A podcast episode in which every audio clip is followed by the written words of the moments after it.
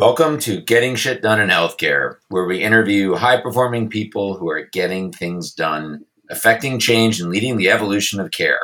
We interview healthcare workers, entrepreneurs, investors, administrators to get their perspectives, strategies, tactics, and wisdom so you too can affect positive change.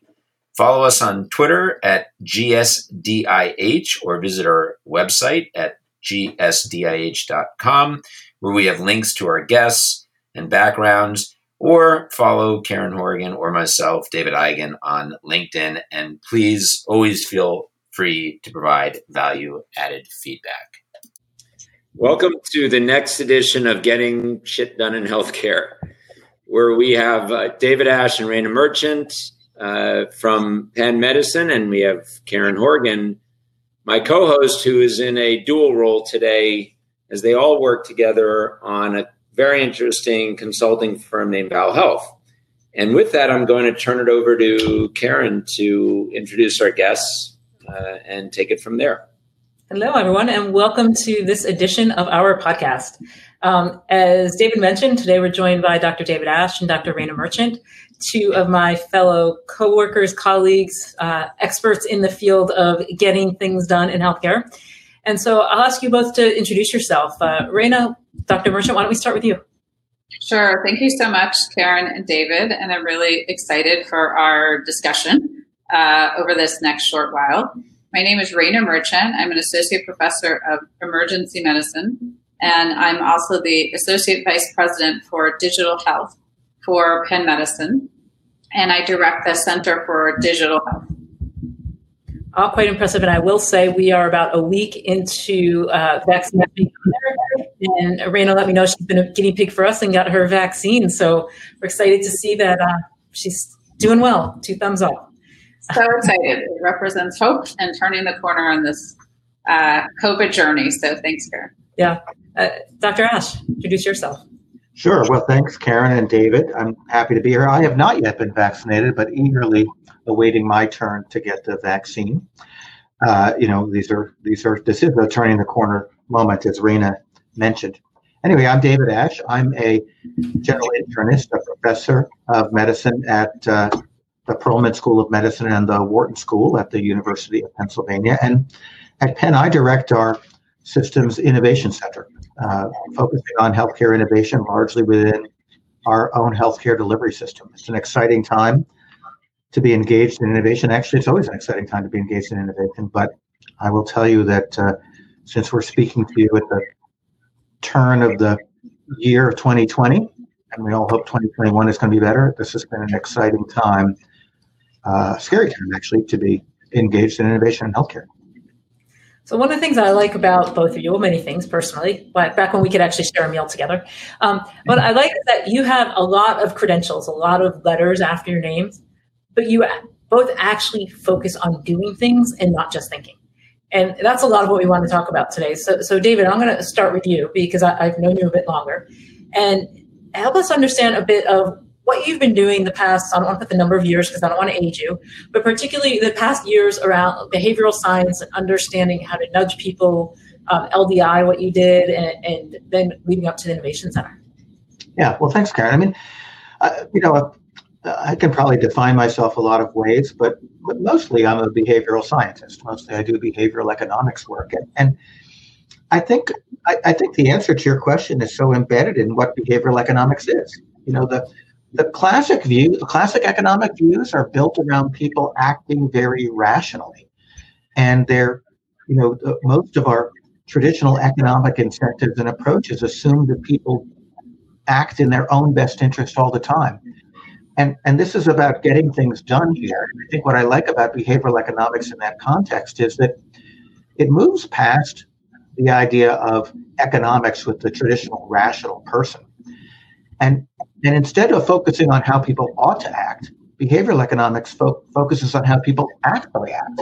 So it's really about being much more realistic and in the real world, and not just thinking about stuff, but thinking about how to do stuff, and and help people change the behaviors they need to change to move forward in their lives. And that's true of behavioral economics generally, but I focus in the areas of health, of course, helping people make decisions if they're patients making decisions towards better healthcare choices, or if they're people, and we all are, making choices towards better health decisions, and, and frankly, even clinicians and healthcare managers can be uh, can be helped to make better decisions. So I think it really is very practical. It, it really is about getting things done and not just thinking about things. So one of the early pieces that I remember reading of yours was um, 5,000 Waking Hours, which I thought was a really interesting. One the, David's really known for his isms, and we could probably spend an entire podcast talking about the Asch isms. Yeah, let's, uh, let's spend the entire podcast. well, one of the stories I'm hoping you can tell, and I'm going to butcher this because I can't remember it completely, but was about three or four years ago, you went in front of the Senate subcommittee on wellness programs and you gave the example of what an economist versus a behavioral economist would think of a dollar forty-two a day. Can, can you share that with this group? Because it, I think it'll really resonate and help people understand how to get things done and how important it is to use certain words. Yeah, so I remember that now. And so for, that was a great experience getting to testify in front of the Senate. Um, uh, I only liked about half the senators. Um, but we're not going to ask which half. Yeah. Podcast.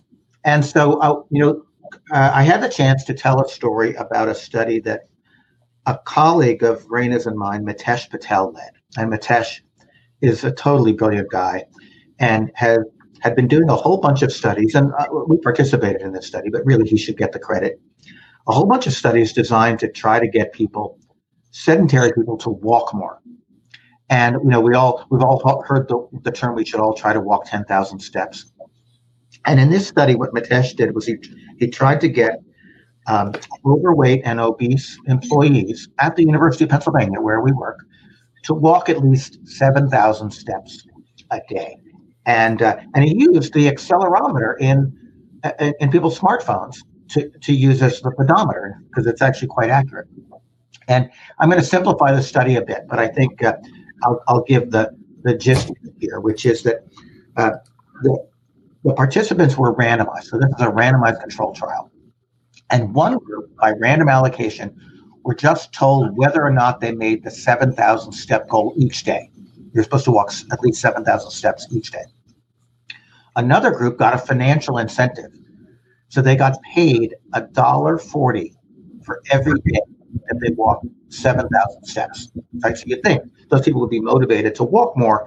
It's not a lot of money, but it's a little bit of money and there's a prize and, you know, it could be sort of fun. And then the third group got the same dollar forty a day, but it was framed as a loss instead of as a gain, right? So a dollar forty a day is the same as forty-two dollars a month. And what Mitesh did was he gave each of these participants forty-two dollars at the beginning of, beginning of each month in a virtual account that they could see, and he took away a dollar forty for every day they didn't walk seven thousand steps. So, Karen, to your question exactly, an economist, a classical economist, would say there's no difference there, right? For every day you walk 7,000 steps, you're a dollar 40 richer. But a behavioral economist like me would say, no, those are quite different. Because in one case, you have the opportunity to gain a dollar 40. In the other case, you have the opportunity to not lose a dollar 40. And and we the brain thinks about those things asymmetrically. And that's exactly what we found out. Those who received a dollar 40 for walking 7,000 steps were no more likely to meet their 7,000 step goal than the people in the control arm who didn't get an incentive at all. But the people who had the loss framed incentive, where you they could lose a dollar forty, they they were 50% more likely to meet their goal. I mean, it, this does not make economic sense, but it makes okay. psychological sense because losses loom larger than gains. They're just much more motivating. So I, I think that was like such a great example and uh, Mitesh was brilliant to have designed this study that way. So, so can I ask just one question on statistics? Because I'm I'm the uh, product of a man who had the author of How to Lie with Statistics as his uh, father. Um, he was a student there at Dartmouth, um, and when you say fifty percent more, is it that you know twenty out of hundred did it without anything, but thirty out of hundred did if they lost, or was it half versus none? You know, how did how did that work? How did how does that work? So, David, that's a great point. And and statistics can, like as you said, they can be very misleading. So, I don't mean to be misleading at all. Um, what it, what this meant was that 50% more of the people in the in that arm walked at least 7,000 steps. So it's actually a fairly clean result because we weren't we didn't give credit extra credit if you walked you know 8,000 steps or 9,000 steps. You just had to get over the 7,000 step threshold and 50% more people did that. So in, that respect it's a kind of easy to understand result but I probably didn't explain it crisply the first time around. So thanks for that. It's, it's quite impressive because it shows that some of the ways you get things done in healthcare, you don't throw more money at the problem. We really need to focus on how we frame it to take advantage of people's decision biases and, and what they do or don't react to from loss aversion to social proof. And we'll get into that more later. Yeah, and um, $1.40 is not a lot of money. I want to bring you in and tell, tell us a bit about how you first met David and how the two of you work together. Uh, thanks, Karen. Um, I've known David for maybe 13 years since I since I came to Penn as a fellow. Um, before I blissful years. She meant to say blissful years. the best 13 years of my life. That's what I meant to say. What, from the moment when I met David. No, but he's just been this incredible um, mentor and um, how he thinks about the world and how he thinks about getting things done. And I like that he has that combination of both incredibly rigorous science paired with um, you know the actual doing the actual getting things done the actual action and so he makes science in that regard pretty exciting and i think myself and other mentors like mitesh um, really have sort of strived to do work that we think is important for the end user be it the patient or the community or whoever that, that, that health system whoever the group is and doing work that's going to be meaningful. I was going to ask a question because I, Karen, you mentioned the 5,000 hours, and that is a, an ASHism. But, um, you know, David, you talked about this concept of automated hovering, and I think it nicely connects with the example that you just gave um, around Mitesh using, uh, you know, um, trackers for seeing how people are doing regards to their fitness. And I wonder if you could comment a little bit about how um, you know people are thinking today about devices that track things and their ability to monitor. It often feels like off the shelf ready. This is something that we should all be doing. Why aren't we tracking everything? But I think that your work has been very um, sort of deliberate in trying to understand more about when did devices and when does technology really help us with addressing problems. So maybe you could share what automated hovering is and make that connection with the study you just gave because it, it really sort of helped me think more about sort of devices and, and tracking. Yeah. Well I'm, I'm, happy to respond but if we don't turn this around soon and start letting Raina uh, share her wisdom then uh, you know isn't going to be the podcast we want it to be. Uh, but I, I, do think the automated hovering concept was really a valuable one and this was something that uh, our, our, colleague Kevin Volpp and I developed, actually, along with the, the CEO of our health system at the time, Ralph Muller, who really helped us think about the term hovering. And, and the general idea was as we were thinking about the, the patients we were taking care of at Penn Medicine, by and large, the ones who were having the most trouble had somewhat complicated lives. And, um, and the, the technology that was around for remote monitoring. You know, people were starting to use Fitbits and other kinds of pedometers. They were they were using the the GPS in their phone to track their jogging. They were taking pictures of their food. They were doing all of these kind of quantified self activities. And those people who were doing that didn't look anything like our patients. Our patients were having a hard time getting the getting fruits and vegetables. They were having a hard time thinking about how exercise could ever be part of their life or having a hard time remembering to take their medication or even thinking that taking their medication was as important as many of the other struggles in their life. And those quantified selfers were just not a good model for the patients we worried about most. And um, and as we thought about this, we realized that you know most of the most of the time we don't see these patients. They're like, even though they have chronic illnesses, they might be in front of us only a couple of hours a year. And and and if you do the math, there's about five thousand waking hours a year when they're not in front of us, and that's when most of their health outcomes are unfolding. And we had no vision into that. And it wasn't like they were going to suddenly wear Fitbits and start taking pictures of their food. Their lives were too complicated, and the quantified selfers were not good models. David, I think that's a really important point that it, us on the phone are not our target market. And it's just, you know, giving techno- technology alone isn't going to solve the problem for people who have lifestyle uh, conditions, who are in a food desert, who don't have transportation. That's not going to solve the problem. Right. And, and that, and that kind of, um, you know, it's a kind of design principle, but a, an open mindedness. It is a kind of inclusiveness to recognize that most of the people we meet are not like us, and we need to we need to have a, a much broader view of what people want and who people are. And that sense of inclusiveness, I think, is good socially, and it's incredibly important. Yeah. So, Raina, so turning this around, talking about you know how getting things done, and particularly uh, challenges. I know you and I have talked a bit about the care program. Mm-hmm. Can you describe what that is and lessons learned from it?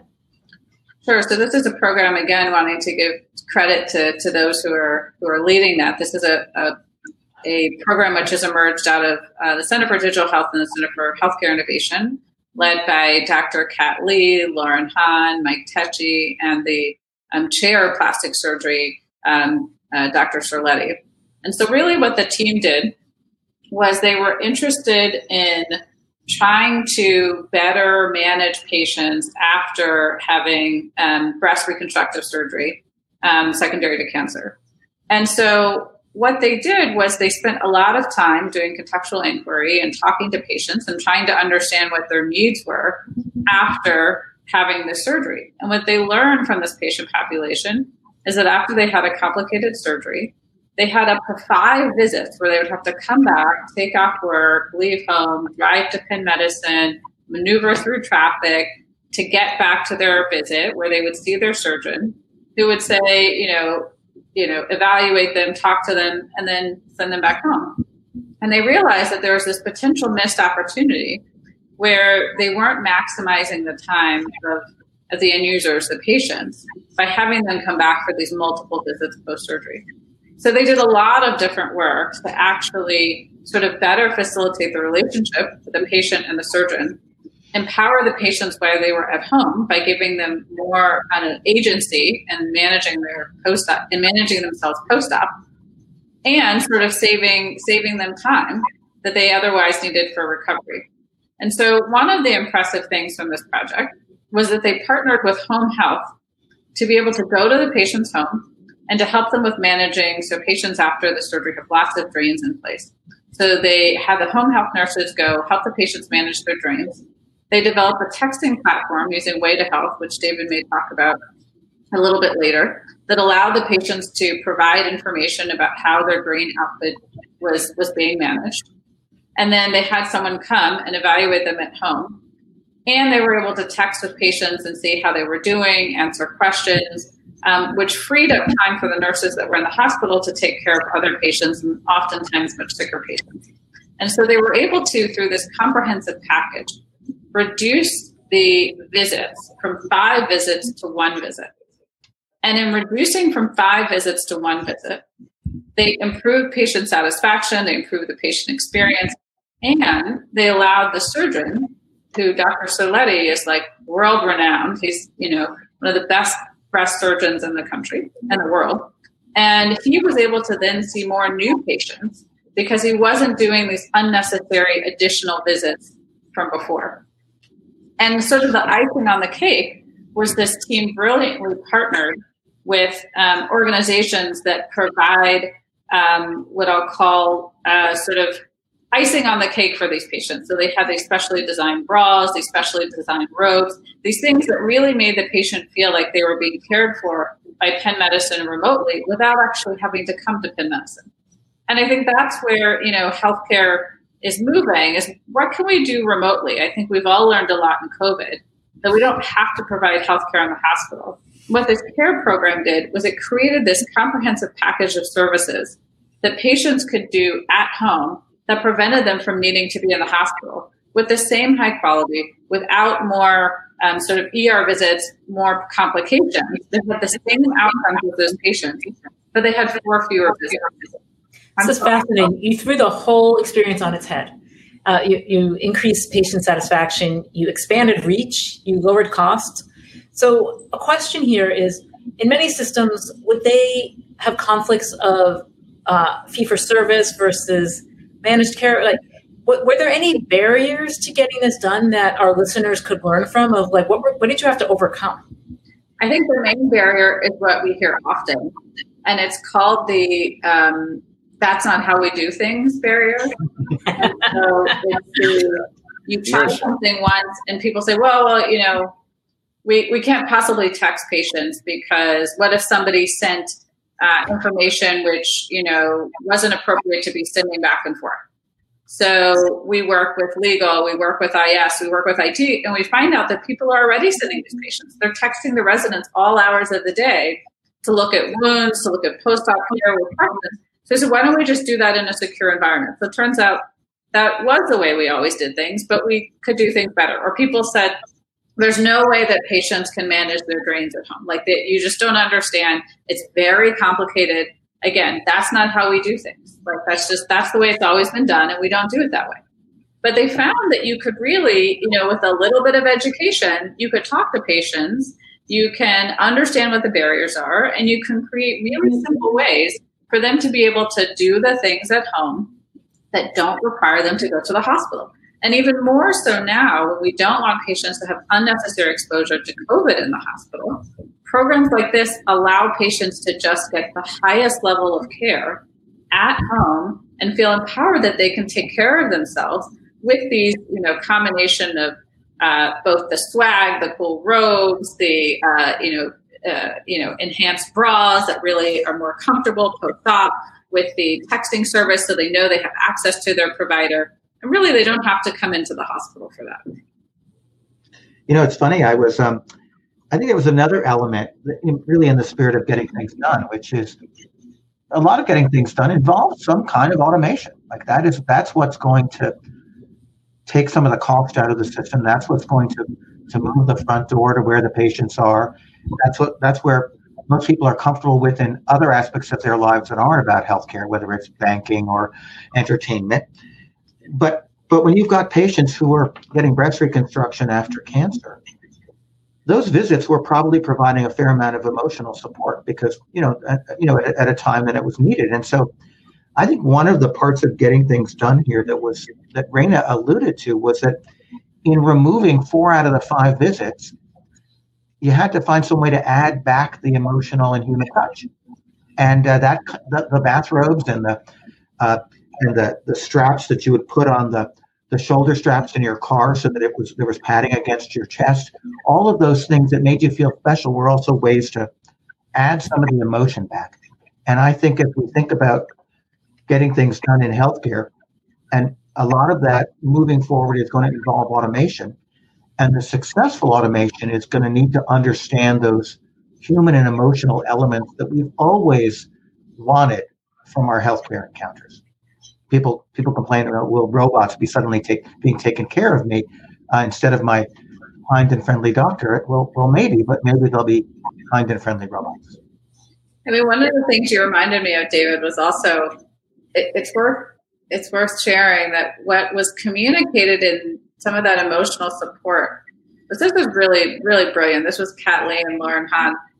They packaged the um, post-op sort of recovery gift for these patients.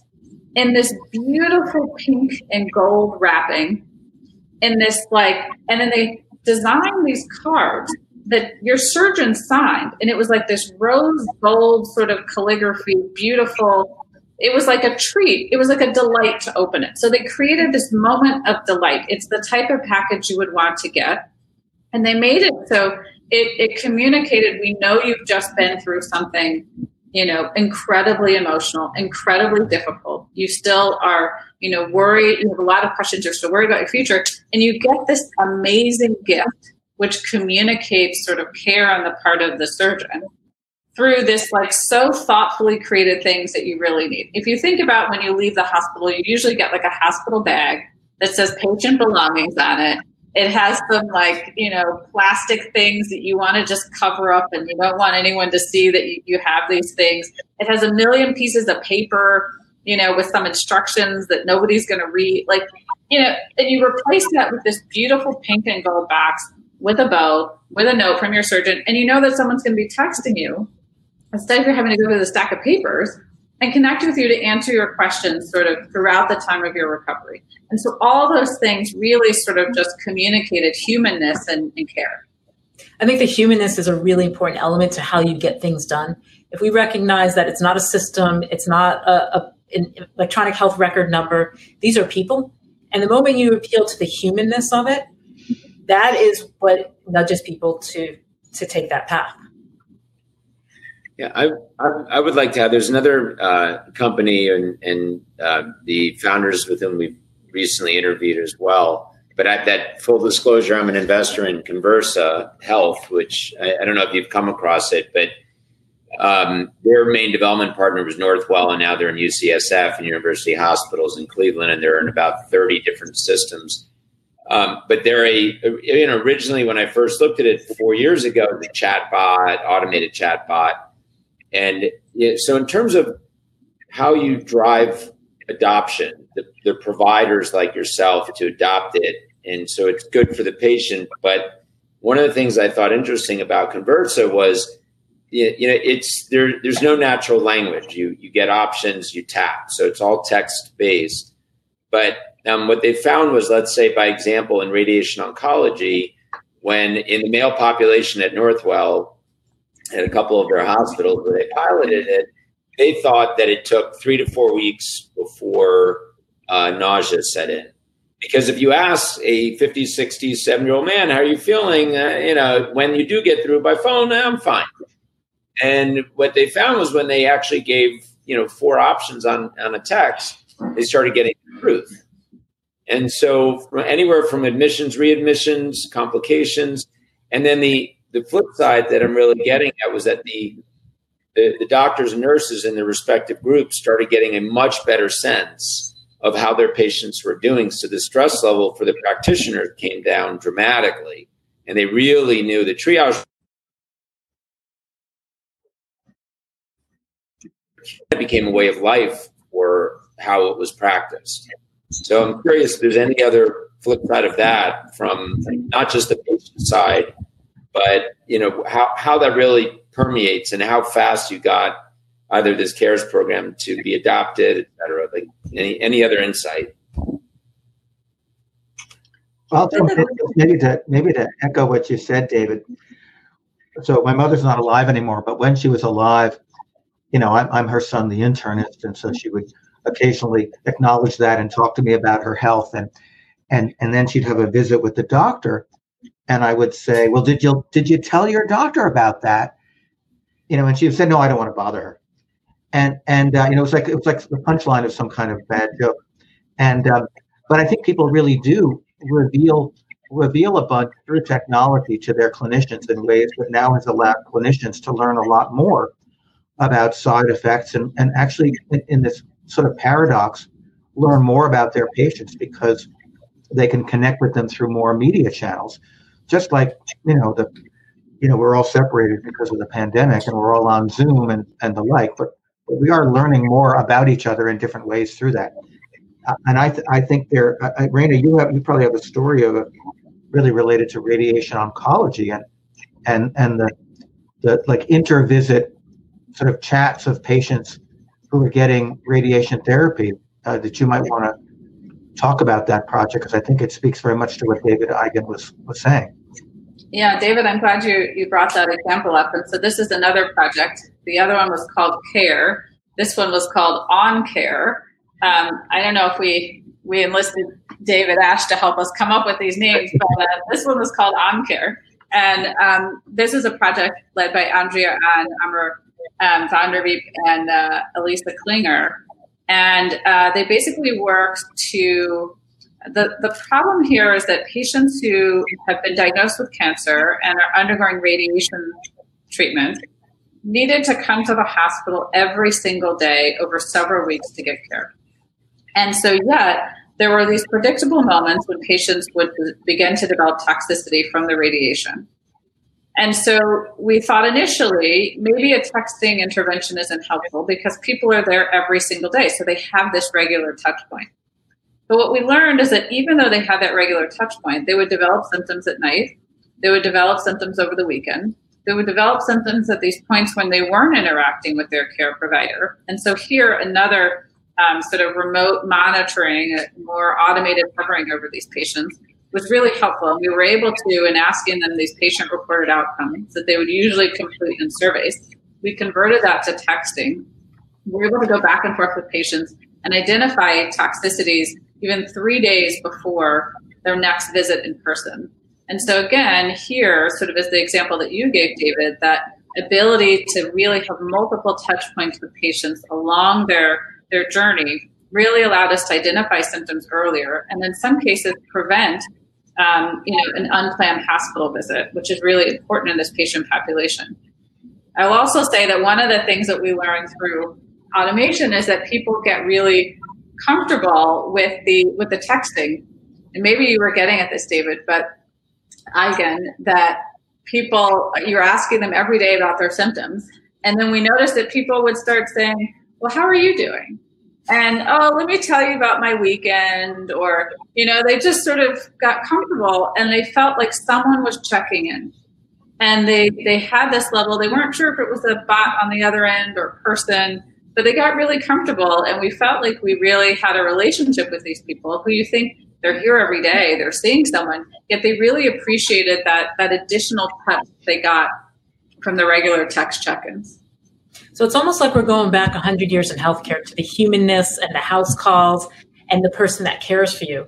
Because somewhere in between then and now, we went to cold, thin robes of the seven minutes with a doctor where they may or may not know your name and be very tactical to now we're recognizing that to get things done, we have to bring the humanness in. See, keep her on. Keep her on. We have a guess. we have a guess. What's your name? Say hi. Say hi. Um, come on, you can't be shy. Hi. Emerson. I love it. Emerson. We're very proud of your mom. She's talking about wonderful things. She's pretty proud too. It's the humanness. the humanness. That's right. okay. Um, so I think we wanted to, talk. Well, when we started the podcast, we mentioned that um, David Asch and Raina are involved with myself in a company called Val Health. So I'm going to turn over to David Eigen. But um, David Asch, why don't you first talk about Val Health and how the, how it got started, which was even before I came around. Yeah, it's amazing that there was a history before you, Karen. But um, I, I, I can't believe better. it. Got so much better. Well, it's not. It's so. Um, you know, uh, Kevin Volpp has been a longtime colleague of both of me and also of Raina, a, a total totally brilliant economist who I would say has really, really led the use of behavioral economics in the health and healthcare sphere and, and, and really help people understand how to put, how to use principles of behavioral economics toward health issues. And he and I had been at Penn doing a lot of, frankly, a lot of work in this area, typically just sort of, you know, NIH funded research studies that, that aim to improve people's health behaviors. And the phone started to ring a lot.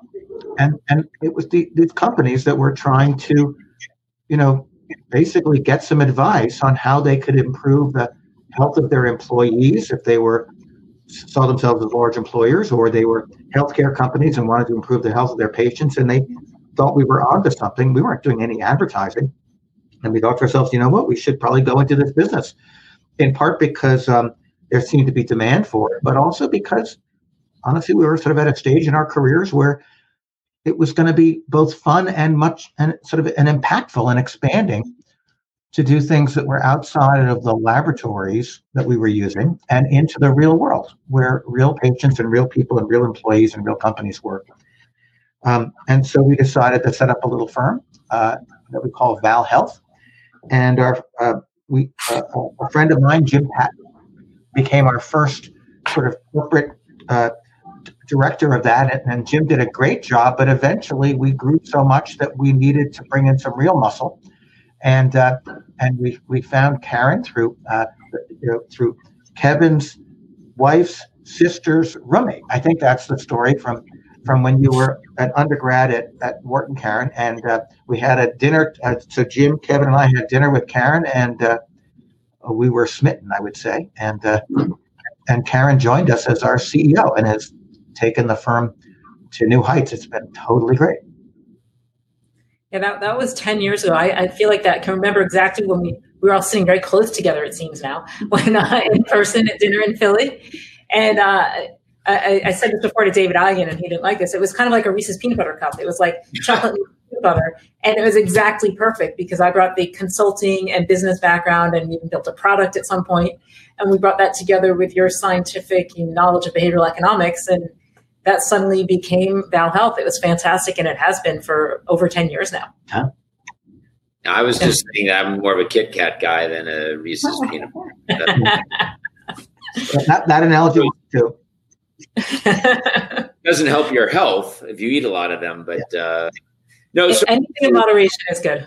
So, so what I'm what I'm interested in in ferreting out here is, and and I'll go back to something. This is a, uh, almost 20 years ago, and I'm in someone's office in New York City, a group of us, and um, it was the first run that Cory Booker made of being mayor of Newark, and it was the beginning of a friendship for all of us with him and he was talking about all the things he wanted to do. And the guy who was hosting it, I'll, I'll leave names out for today. Um, he he ran out and got his checkbook and came back in, and he said, "I like leverage." Now, in his investment style, at times he would use leverage, but what he was referring to was operating leverage. And that if you could get someone with great policies in a position of power, then you could effectuate great change. You didn't have to donate a lot of money. The money was already there in the budgets. And that and that the belief was as as he did that, that Cory would go on to do great things with the city of of Newark and then and then beyond. And and that has borne fruit. So here what I like is the idea that you can teach people, your clients that have large quantities of people for whose lives they're responsible for, that you can effectuate great change, right? It's one thing to have an idea it's another thing to get people to adopt them and then make sure they're implemented. And that's really where I, I, I want to ask you to talk about. Um, I, I, don't know whether you disclose client names, but some of the bigger, maybe even at scale, programs you've done and how you've been able to impact change. So, so here's a great example. Going back to David testifying before the Senate, and you know, losses are more powerful than gains, and the words being important. Um, as Health, we are very confidential with our clients, but there are a few we are allowed to mention. So any that I mention are all approved. Uh, so we worked with Sutter Health a couple years ago, and they wanted their patients to use a portal to schedule appointments. And we also wanted to help people close their gaps in care, particularly women who were overdue for their pap smears. Uh, you know, women's health very important. I'll say that personally.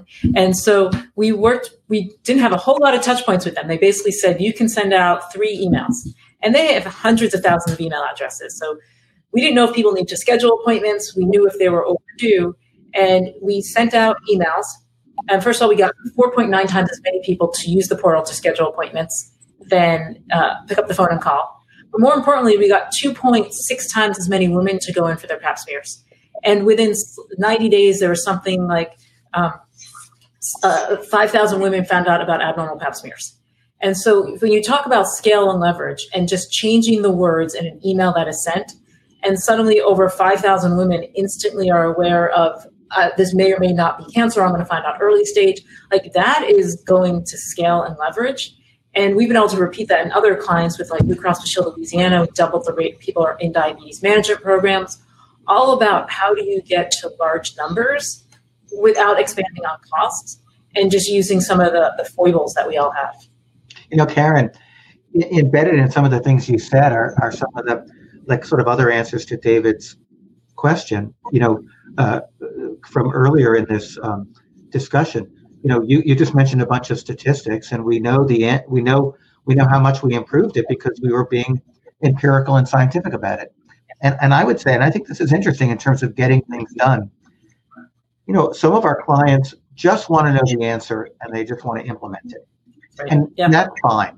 Um, but it's even better when they recognize that their own day-to-day processes are the laboratory through which they can get better and better. And getting things done and learning how to do it even better are not usually incompatible. And and like our favorite thing to do is to actually use the consulting engagement to do a trial in context so that the, the, the next year, the year after, we can be even better at it. And um, I love it when clients will offer that up. I mean, I'm perfectly happy to give advice about here's what we know from our experience. And if, if you could only do one thing, do this. But it's so much better when you can also say, and, and here's how you as an organization can learn how to get things done. And we can help you along the way. I think that's really important because in healthcare, so many clients they they're just like, I don't have the ability, capacity to A/B test. I, I just what you're doing is going to be better, so I'm just going to roll it out. Uh, but as a learning organization and advancing healthcare overall, for those clients then that can A/B, like with Sutter Health, we A/B tested, we CD tested, and now we can actually help expand the whole healthcare ecosystem because we've got this massive laboratory that we're learning from, and so it's great. How, how do the systems iterate? I mean, you know, on, on an average across clients. I mean, that's that's Silicon Valley defined, right? I remember it was last year, the year before, Facebook tried over fifty thousand different uh, skins, right? And it mattered what area of the country. It mattered different, and they figured it out. How how not just innovative, but you know, iteration can be the biggest part of innovation how and especially since COVID, how much more are your clients willing to to do that? Because because I would think smaller changes are more palatable and easier to start um, to build them. So I'd say clients are two extremes. They're either I'm going to test and we can do like a bunch of iterations, or they're like I I have no ability to do anything other than get this out. They're they're strapped. You know, Raina said earlier, uh, you know, one of the biggest barriers to getting anything done is this is how we've always done it. So when we go into a payer, you know, this is how they've always done it. And so we have an innovative person within the organization who's trying to push a, a something uphill, and they're like, you I, I can't get anyone testing, but I can tweak the call center scripts. I can change the content in a direct mail. I can change the journey that someone experiences. But you testing it isn't something I can necessarily do. Yeah. Then you've got the digital health companies. They're like, bring it on. Will you create eight different scenarios for me and let me test? David, go on. Well, I was going to say when Raina told that great story about the plastic surgeons and the breast reconstruction, you know, the the thing that was wrong about the way she told it, it's not her fault, but like it it looked like it was all like she told the the final story. But it was so many steps. Maybe Raina, you want to speak to that? So many steps to get to that punchline, a bunch of missteps, Frank, things that don't go right. And it's so much, you know, the, you know it, it, it's never as easy as it looks when you see the finished product.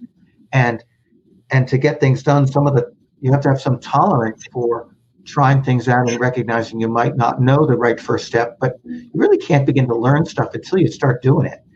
And and and like getting things done is partly about just starting uh, uh, that journey and recognizing that you might be making some some you know left or right turns along the way. Randy, you might want to chime in with some of those lessons or yeah, I was, I was going to say three of the things that, that that stand out along the way is one, as I mentioned, contextual inquiry, which I learned from working with David and the Innovation Center, where there are a team of designers who actually go in and spend a lot of time just kind of talking to people. And I think that that, that step can't be underscored enough of how important it is. You could come up with something shiny new, but if people don't want it or you're not solving for the right problem, it seems really obvious. But I think when that step is missed, um, you really end up with a product that doesn't meet, meet the, the needs or it doesn't quite fit. So I think the contextual inquiry is really important and doing that over and over again and talking to lots of people. So if you just talk to the doctors, um, you miss out on the perspective of the nurses or the providers who are going to actually potentially be doing the texting.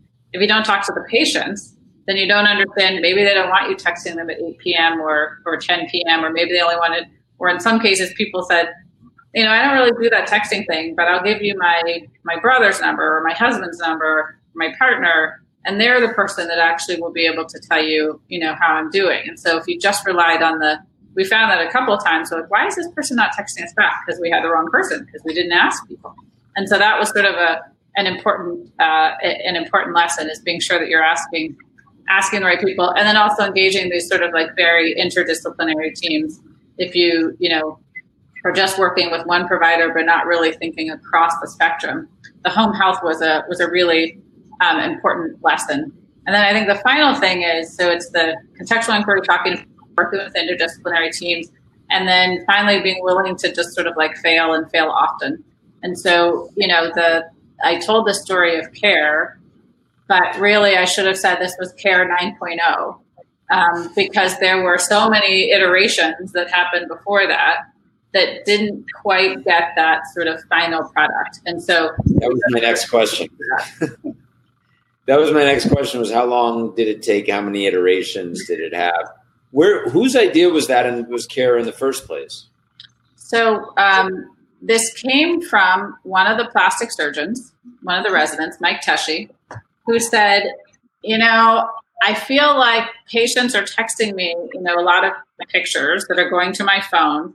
And I feel like I don't have a way to get it back into the chart in a way that, you know, lets the whole care team know what the treatment plan is. And so that was the initial problem that patients are texting residents and residents want everybody else to, you know, to know what they're responding so that it can be part of the, the care team.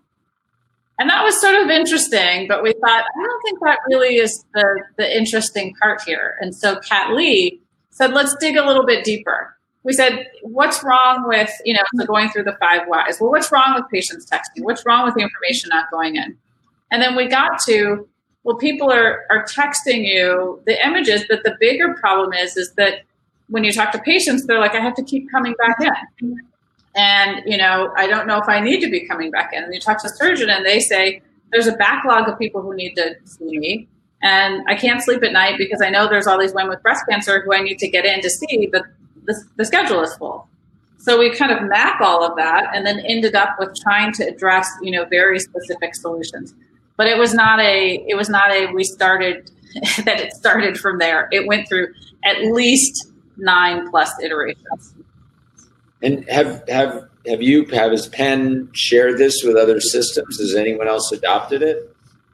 So there's a couple different ways that this specific project has sort of scaled. So one is that other surgical services are looking to do similar processes that are specific to the types of surgery that they provide. And so it has already scaled out of plastics to both other types of plastic surgery, but other sorts of things that fit within the realm of general surgery.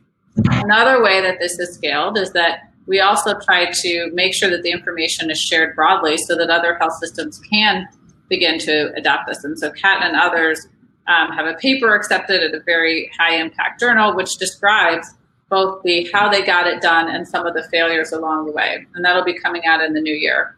And then outside of surgery, there are other specialties which are now trying to adapt different components of this program. So it's continuing to, you know, you know, you, you tested in one area, you try to build, try to build, and expand out to get, you know, so what are the elements that really made a difference? You know, in some in some cases, people can pick up the, those journals and read about them and decide to implement them, and that's always the easiest.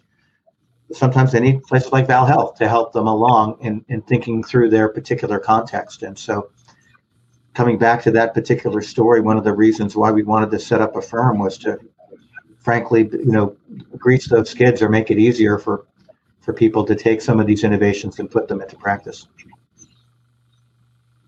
So uh, along those lines, uh, what David said that we put them into practice, something not nearly as powerful as what you just described, and I can't even try and compare Cook to the Care program. But one of our clients is in the chronic kidney disease space, and they have a new diagnostic to try and prevent crashes to ESRD. So not quite as powerful, but still really important. And to get adoption, it fundamentally has to, there needs to be fundamental provider change. The way that providers practice, they don't currently have a diagnostic. They currently use some measures that give a current state, but they don't do a predictive state at the rate at which someone will crash. And so a lot of what we do is go through that journey you described of why would a physician use this or not? Would a patient act based on the answers? How does this affect the economics? And so we start with that discovery phase of what is the journey. And then ultimately we go through bringing behavioral economics into the solution. How do you make the right path the easy path? Can you just change the defaults? Like you said, like this is just how we practice now. Women get a gift bag, a bag when they leave. Uh, you know, how do you change the EMR to automatically order tests? How do you get physicians to be comfortable talking about something they weren't comfortable about before because otherwise they're not going to adopt? And so but what you that Raina is perfectly aligned with how you go through what the behaviors are, what the hurdles are to engagement, and then how do you bring in words, journeys, all of that to nudge behavior change? And David, I know you've done some great work there, like around hypertension and other areas as well.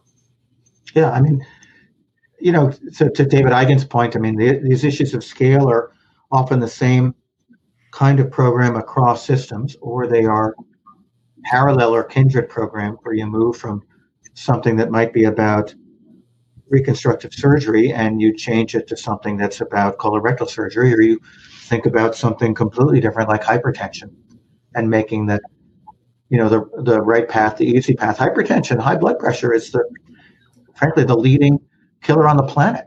Um, you know more than tobacco right now, and uh, it's so tantalizingly close to being solved because it's actually, you know, if you were to look at it on paper, it seems like an easy problem to solve. But that problem is broken down into behavioral steps, and each one people trip over. And uh, we, we've done a bunch of programs to try to smooth that along and make that path the easy one. Fundamentally, behavior is is the final step on each of these pathways. Right. Here we are in recording this when we are at the end of 2020. And even if you've got a great vaccine, or even if you have a great drug, it still takes a doctor to prescribe it and a patient to take it. Right. So that that final, that last mile is human behavior.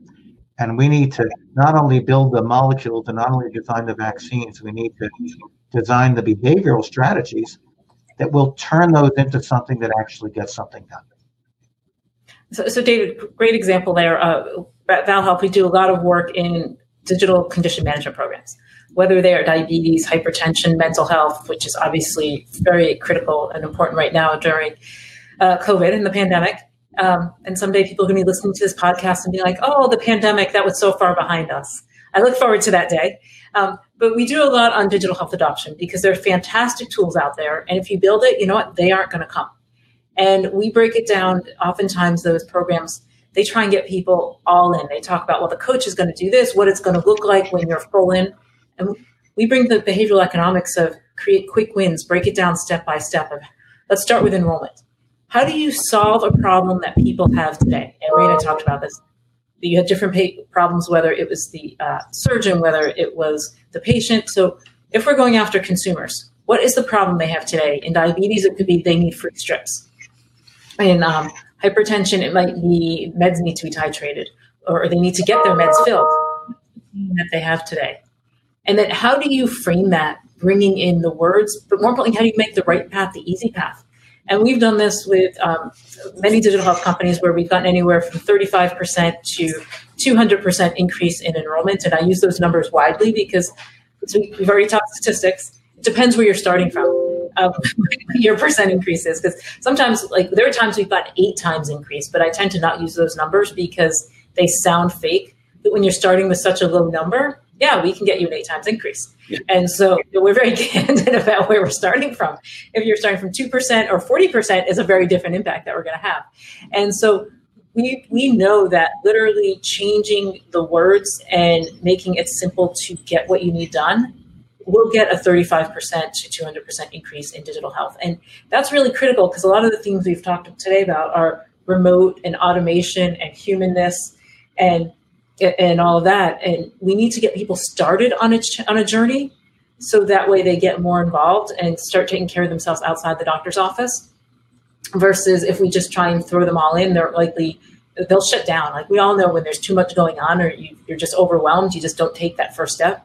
And so a lot of what we do is we break down step by step. And I encourage anyone listening to this podcast to say, you know, how do I get people to take one step? And David mentioned it earlier, you can't learn until you start doing something. Well, you can't get healthier until you start doing something. And so let's not say you have to lose 100 pounds. Let's start with five. Let's start with step by step and uh, get that going. Any, David? Well, I didn't. I didn't, I didn't realize that on this screen you could see that I needed to lose 100 pounds. I thought you could just see the top part of me. But I, have got a fake mark. There's the head. That's a filter. I, I, and I think that's what's interesting and what I really like about working with Raina and David is they they at Penn Medicine uh, Innovation Center, you guys, you try a lot of different things and you'll throw people at the problem. You'll figure out what works, what doesn't work. You'll have nine iterations and you don't give up. And what we can do to take that into the real world is learn from your successes and you know learn from your failures and help people not repeat them because that's really important. Oftentimes we don't publish what fails. And I don't know about you, but yeah, I fail. Things don't work. And if you don't learn from those failures, that that's not well done.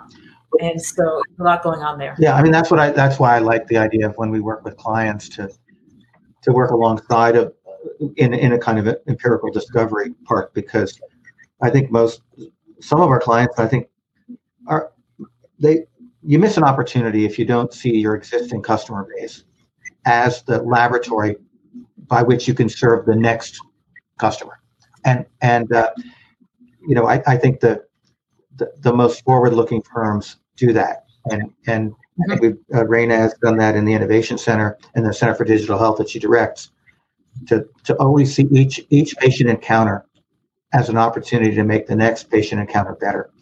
And uh, I think that can be true across industries, and that's part of. It's, it's not just getting things done for today, but but setting them up so you can get them done better in the future. And I I do have one last question on this topic, but how how long does it take? Someone comes to you with a problem, or you know, I know you're starting to branch off into digital health companies that want to penetrate some of your other, you know, customers, payers, providers.